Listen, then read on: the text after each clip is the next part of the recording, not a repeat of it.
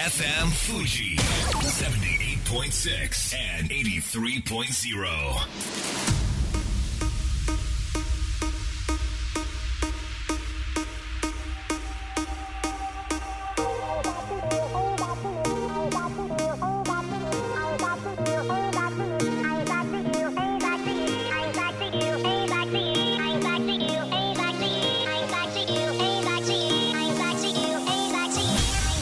月曜夜のひとときいかがお過ごしでしょうか？この番組「みんなのラジオは」自分の故郷を盛り上げたい誰かの役に立ちたいぜひ知ってほしい聞いてほしいそんなたくさんの思いを発信していく番組です。本日で第256回の放送東京代々木のスタジオビビットより生放送でお届けしてまいります。銀座でバー開業してから早いもので4ヶ月が経ちました。丸の内線24時5分の終電に乗れない。なんてこともしばしばで自宅までタクシーで帰りますと4500円くらいかかるんです。この4500円という金額はノンアルコールのお客様1名分の売り上げに大体相当するんです。1名分の売り上げを自分が帰るためだけの交通費で相殺してしまう。それが何とも心苦しくてなんか始発までやり過ごしちゃうなんてことが多々あるんですけれどもそもそもこのタクシー料金初乗り料金からどう加算されていくのか距離なんでしょうか。時間なんでしょうかいや待ってよと渋滞中でもタクシーのメーターは回るし信号待ちでもメーターは上がる。当然走れば料金も上がっていく。そこで調べたところ時間料金併用運賃という加算方式だそうです。時間でも料金でもちゃんとメーターは回る仕組み。私が帰るときはだいたい割増と表示されたタクシーがほとんどなわけですけれどもどう割増かというと22時から朝の5時までの間メーターが上がるのに必要な距離が2割。短くなっているそうです。まあですからねその時間はどんどんメーターが回っていくわけですけれどもまあ、そんなことを気にしないでも済むようにしっかりお仕事して稼いでいきたいなと思うわけです。こんばんは DJ 西川俊也です。さあ番組の進行はもうお一方。どうも22万人から選ばれたベストカラーゲニスト有野育です。よろしくお願い申し上げます。よろしくお願い申し上げます。タクシー乗っちゃうんですか？タクシー乗っちゃいますね結構。有野育さんはタクシーは？たまに乗ります。たまに乗る。はい。でたまにあの芸者サービスを使いますね、はい、ああはいはいはい前まで来てくれるやつ。わかる。なんかねそれで最近思うんですよ、はい、タクシー捕まえづらくなったなって。あ特に雨の日とか、はいはい、いつもあのななんだろう大通りで捕まえるんだけど雨の日は全然捕まらない、みんなねいくちゃんみたいなそういうアプリ使って、はい。なんか足元まで迎えに来てもらってんだろうなと思って、まあ、アナログな僕はですねひたすらこの大通りで待ち続ける雨の中をなんてことがあるわけですけれども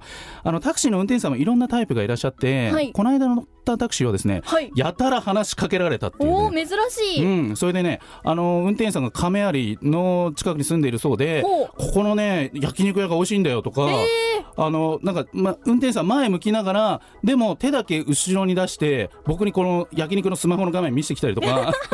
やたら喋るな。あ信号待ちとかそういうタイミングでね、はいはい。みたいな感じなんですけど。なんかこんな運転手さんだったらいいなとかってありますか？え私は結構静か派ですね。あ静かサイレントでお願いします、はい。ということなんですね、えー運転手さん聞いてますか？あということで本日もみんなのラジオ元気よくスタートです。FM Fuji FM Fuji 78.6 and 83.0. この番組は株式会社フレイマ、プレフィックス、ネットショップリオリオ、エクシード株式会社、共同司法書士事務所の提供でお送りします。それでは前半はこちらのコーナーです柴田法務会計事務所プレゼンツ Go for It! 思いを成し遂げるために全力を尽くしている、そんな素敵な方をゲストにお招きし応援していきます。ご登場いただきましょうコスプレイヤーなるがくるみさんです。よろしくお願いします。よろしくお願いします。いやーなるさんが来てくれたよいくちゃんえ結構どれ結構久しぶりな再会？え、もう1億年ぶりくらいでいやいやいや生まれてないしね。あでもだいぶ久しぶりってことは伝わりましたけども、はい。じゃあなるさんあのぜひリスナーの皆さんに、はい。あの自己紹介をお願いしてもよろしいでしょうか？はい、みんなのラジオお聞きの皆さんこんばんは。えっ、と私プロレス大好きコスプレイヤーのなるがくるみでございます。よろしくお願いしいます。やーなるさんとはねはい。え。ーまあなるさんってすみません呼んじゃってるんですけど、はい。なるさんで。はい。大丈夫です、えー群馬県みなかみ町、えーこちらの町を、えー盛り上げるというか町おこしのプロジェクトでずっと、まあ、有野育さんそして成賀くるみさんとご一緒してきたわけですけれども、まあ、そこでねいくちゃんとあの成さんも仲良くなってね。はいもうなるさんにめっちゃくちゃお世話になったんですよ。全然お世話して。やっぱり話あの髪の毛を整えたりとかあと服を着せてくれたりとうか もう服は自分で着ろよ。本当にお世話になったんですよ 赤ちゃんかな？もうねバブ。成賀くるみさんといえばもう本当キャラクターになりきる、うん。もう天才っていうところで、まあそのみなかみ町にもねその温泉を代表するキャラクターがいてもう見事にそのキャラクターに寄せてくれて、うん。まあファンそして町民の皆さんを楽しませてくれたわけですけれどもそもそもあのコスプレ始めたきっかけって何だったんですか？コスプレ始めたきっかけはですね、うん。あの意外と普通にハロウィンのイベントでして、うんうんうんあのまあ若かりし頃あの、アルバイトで飲食店の、うん。なんかお店でこうハロウィンイベントをやろうっていうので、はいやっぱなんかスタッフがうんなん。かコスプレしようみたいなので、なんかこうみんなこうナースとか、うん。こうなんだろうななんか普通にコスプレ仮装かな？をするじゃないですか。うん。なんか私せっかくだったら子供の時になりたかったものをやりたいなと思って、まああの世代ですバレちゃうんですけど、はい。あのセーラームーンにね、はい子供のはいはいはい。時あの、うん。憧れてたので、うん。あのセーラーマーズをその時にあの最初からもうオーダー衣装オーダーしてしっかり作ってもらったやつをやったんですよ。うん。でそしたらすごく楽しくってはあ。で1回目やったののなんか反省点とかを生かして次もうちょっと完璧にしたいみたいな欲が出てきて、そこからコスプレすることが好きになりましたね。っ。ていったってことなんですね。い、くちゃんもあのウィッグとかメイクとかつけてキャラクターに寄せていった経験がまあ何度もあるじゃないですか、はい。大変さってどんなところなんですか？えー、やっぱそのキャラクターを理解するっていうところから始めるのがまああの時間かかるなと思いましたえなるさんもそのこのキャラクターにその寄せていこうってなった時にそのキャラクターのことをいろいろ当然調べることになるんですか？そうですね。なんうん。かお仕事でもコスプレさせていただいてるんですけれど、ねうん。あのやっぱまあ好きなキャラクターはねもちろんそのキャラクターの性格だったりとかどんな感じかっていうの分かると思うんですけどお仕事でこれをやってもらうってなった時にやっぱりそのねコンテンツのファンのうん。そのキャラクターのファンの人たちががっかりしないように一応事前にこういろいろ調べたりゲームだったらプレイしてみたりとかしてからこの人だったらこういうポーズするかなとかこんな表情するかなっていうのを考えてやってる感じですね。そっかそっか。はい、なんかこうアニメとかゲームとかこういろんなそのキャラクターの大きなイベントとかあったりするけれども、そういうところでまあ奈良さんは結構ねその重要なキャラクターのコスプレをしてたりするんだけどその作品作品にファンがいるわけなんだよね。だからその人たちが「え？全然違うじゃん」みたいになっちゃったらこれ申し訳ないと。そうですね。ああいうところで、ね、一番大事なのはファンの人たちなので、うんうんうんうん。まあそういったところで活躍できる場が増えてきたってことはこれコスプレイヤーとして食べていける時代にこうなってきてるってことなんですか？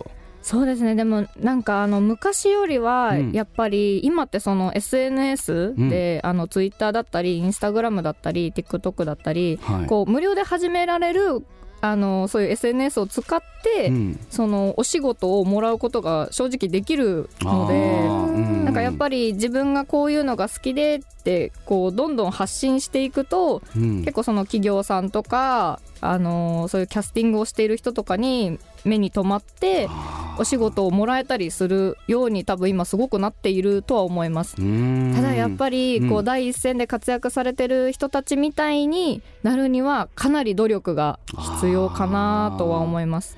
あの今あのときめいてる方誰でしたっけ？ええなこさん。えなこさん。もね本当何千万プレイヤーですーもうか本当にタレントさんですからね、うん。もうコスプレイヤーというよりね。まあでもその業界でトップ走ってる方がなんか割とこう夢見れるような活躍しててね。それはねなんか勇気もらったりするわけですけれども、えなこちゃんがこう切り開いてってくれた感じがもうすごくありますよね。なるほどね。まあ、いくちゃん今日なるさんと久しぶりな再会なわけだけどもなんか聞いてみたいこととかありますか、え急に。なんか前にあのなるさんにスムージーを作ってもらったことがあって。それ。なんか生活のなんか管理してもらってるんですか？あなたはめちゃめちゃ美味しかったんですよ。スムージーが美味しかった。はい。なんか肌にもすごい良さそうであの美容について聞きたいです。は美容について。い。確かになるさん肌めっちゃ綺麗だからね。めっちゃ卵肌なんですよ。いやいや全然ですよ。もうカッサカサですよ。いやいやいやないないないない。なんかスムージー作った記憶ありますか？スムージーえどお店でかな？いやなんかブルーベリーの、うん。いや私ももう5年前くらいなんで。ブルーベリーって普通に私が家で飲んでるようなやつかもうな？はい。あそれが本当に美味しかったです。それまさかオリジナルじゃないとか？えっと一時期、うん。あの家でコンビニとかで売ってるような冷凍のブルーベリーとヨーグルトとなんか蜂蜜とか混ぜてあの普通にスムージーのなんかうんウィーンってやるやつで作ってた時かな、それなんかいくちゃんにあげたんですね。もらいました。そんななんかあれあの私カレー屋さんで店長やってた時に、ああのスムージーなんかアボカドと、ーうんあのーなんだっけな牛乳となんかそのアボカドスムージーが一時期店の中で私的に流行っていてそれかなと思ったんですけどうん。またそれではなかった、うんその前ですねその前か時に。尺もったいないから。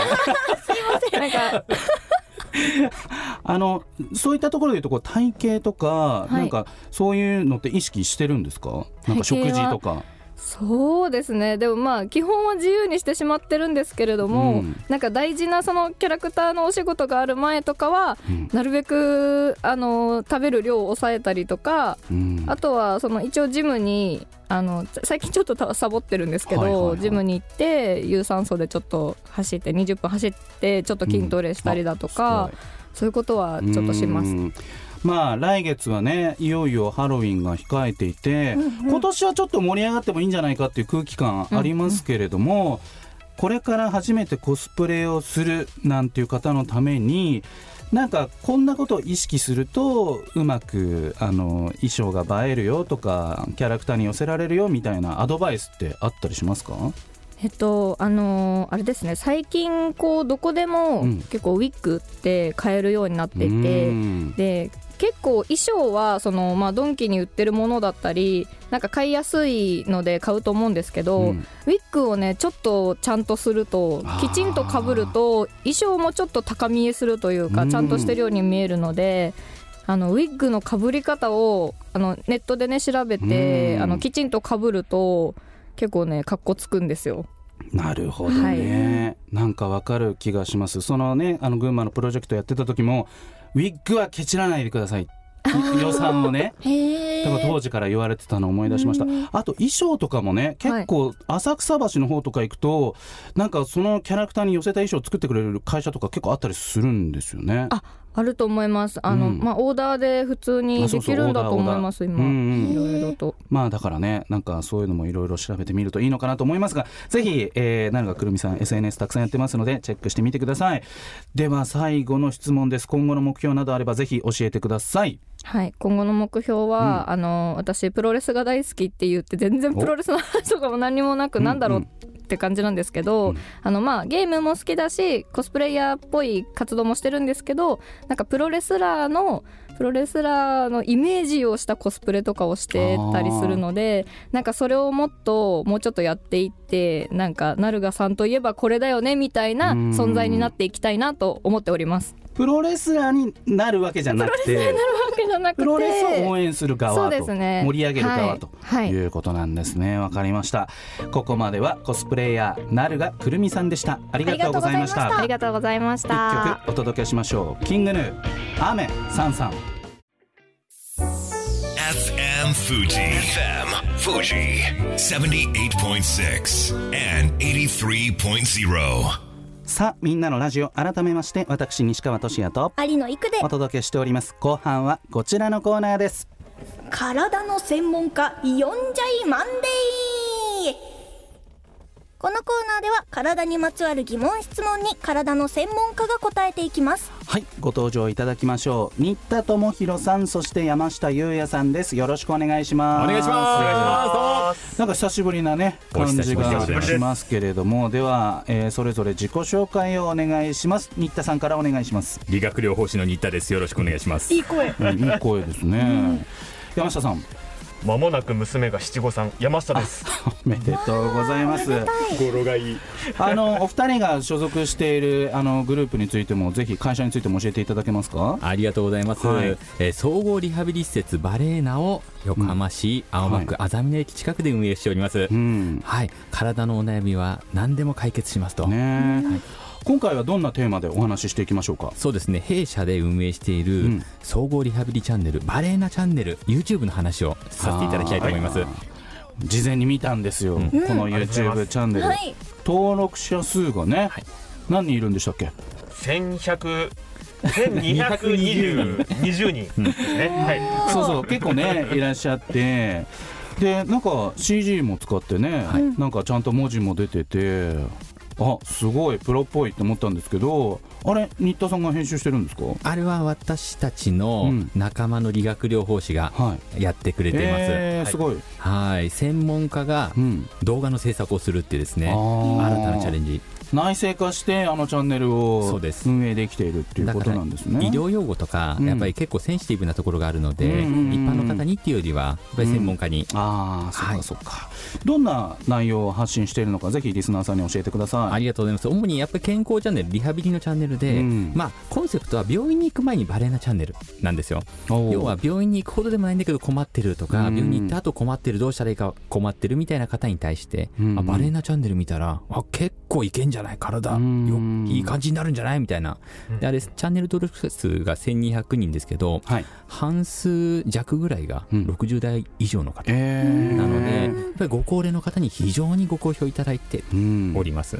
逆にその世代の方も YouTube をねご覧になる時代と。ガンガン見ますよ。90歳の人も見てくれてますからね。えーすごい。うん。嬉しいですね。だから80代の方でアメリカにいる娘さんと一緒に運動してますみたいな。わー。時差も乗り越えて。そうなんです。ラジオ。体操代わりにやってるようなね。ジオ体操代わりにやっていて。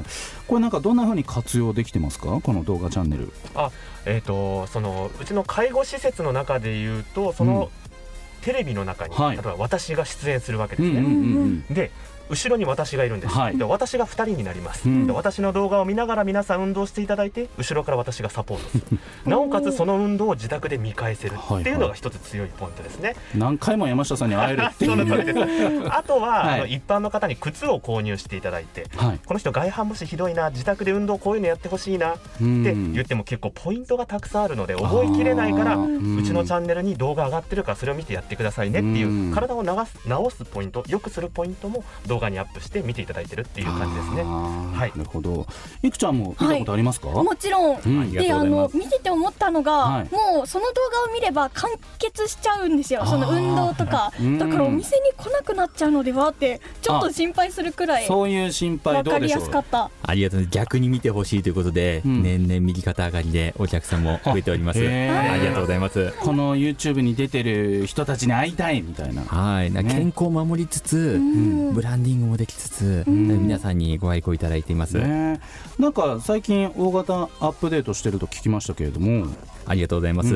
うん。もう、あら100健康チャンネルはい。題しまして、もう50から100まで皆さんこれをやったらお体しっかりメンテナンスできますよということでですね。うん。で、追加でですね、はい体操だけではなくて体にまつわる講座とか、例えばこの4ジャイマンデーの流れでですね、ライブ配信をしてみたりだとか、はそういうですね、アップデートを今試みております。いすごい。えそれでなんかこう目指すところというかこうゴールとしてはどんなチャンネルにしていきたいとかあるんでしょうか？はい、えっ、とまず一つはですね、はい。まあ、介護施設の中の話で言うと、うん。あの入居してるその泊まり込みで来てる介護施設さんの中の運動って、うん。例えば DVD をずっと流してるところが結構あるんですね。でその DVD っていわゆるもう5年前とか6年前に購入されたものをそこでエンドレスに流してることが多いのであそれだったら、まあ、うちの動画を見ていただけたら、えーうんうんうん。月に2本ぐらい更新されるしどんどん新しい運動がアップデートされる、っていうところでその施設様のアップデート運動のアップデートとしても使っていただきたいなとも思っております。ねだいたいこう一コマ10分少々に抑えられてるはい。感じですよね、そこはそう意識していて。あいろいろあります。5分10分15分20分と。いろんなバリエーションがはい。どこでも使えるように。うん。誰でも使えるように。うん。工夫しております最近多いお悩みとかってあったりしますか？やっぱりね肩首痛い腰痛い足痛いや全部痛いっていう方がいらっしゃるので一個ずつ解決しましょうっていうことでですね。ー。だそのポイントポイントで足のお悩み解決とかうん。腰の悩み解決みたいな形で少しずつ出して。うん。はいやっぱこれは年齢が上がっていくごとに、そのあちこち痛いって感じになっていくんですか？やっぱり消耗品ですからね体はね。あそうなんだ、はい、だからメンテナンスしっかりしてればやっぱりちゃんと持ちもいいですけど、車と一緒ですよ。あんまりメンテしないとやっぱりねだんだんガチャンと。えちょっと興味本位で聞きたいんですけど私今40代なんですけど、はい。40代と50代の体って全然違いますか？全然違いますよマジか。今ですよやるなら。今です。今なら間に合います。本当、はい手70の人にも言ってますけど。もう遅いじゃん。大丈夫。いつからでもに間に合う。体って変わっていくんですね。変わっていきますよ、えちなみに40代と50代ってこうどどんなふうに違うとかってありますか？筋力がぐーっと落ち始めたりだとかの？やっぱり心肺機能もぐーっと落ち始めたりとかへー。でそれよりもやっぱりメンテナンスしなかったがゆえに体の歪みとかねじれだとかそういったものがきっかけになって、やっぱり痛みが生じやすくなったりしてきますので、うんここですよわかりました、えーぜひですね、えーチャンネルのお名前もう一度教えてください。はい、えーチャンネル名 YouTube でバレーナチャンネルと検索していただければと思います。ちなみに明日、明日。はい、勝手にですね、うん。あのーあとあるはい。あの歌手グループのですね、うん。あのダンスをですね、はい。リハビリ体操にしてみたってですね、あはい、勝手にコラボリハビリ体操、明日の6時に。ー明日の6時に。はい。楽しみ。チェックと。ローンチされますのでぜひ皆さん。わかりました。チャンネル登録明日の6時といいねお願いします、バレーナチャンネル検索お願いします。ここまでは新田智弘さんそして山下優也さんでした。ありがとうございました。それでは素敵な1週間を。また来週。この番組は有限会社東音楽器足立センター柴田ホーム会計事務所バランスとグロースコンサルティング株式会社ドテライド以上の提供でお送りしました。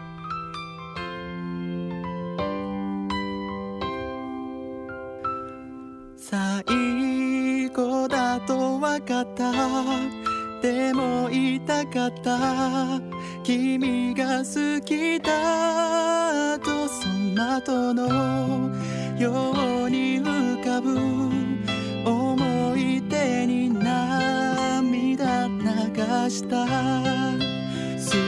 健やかなる時も心やめる時も。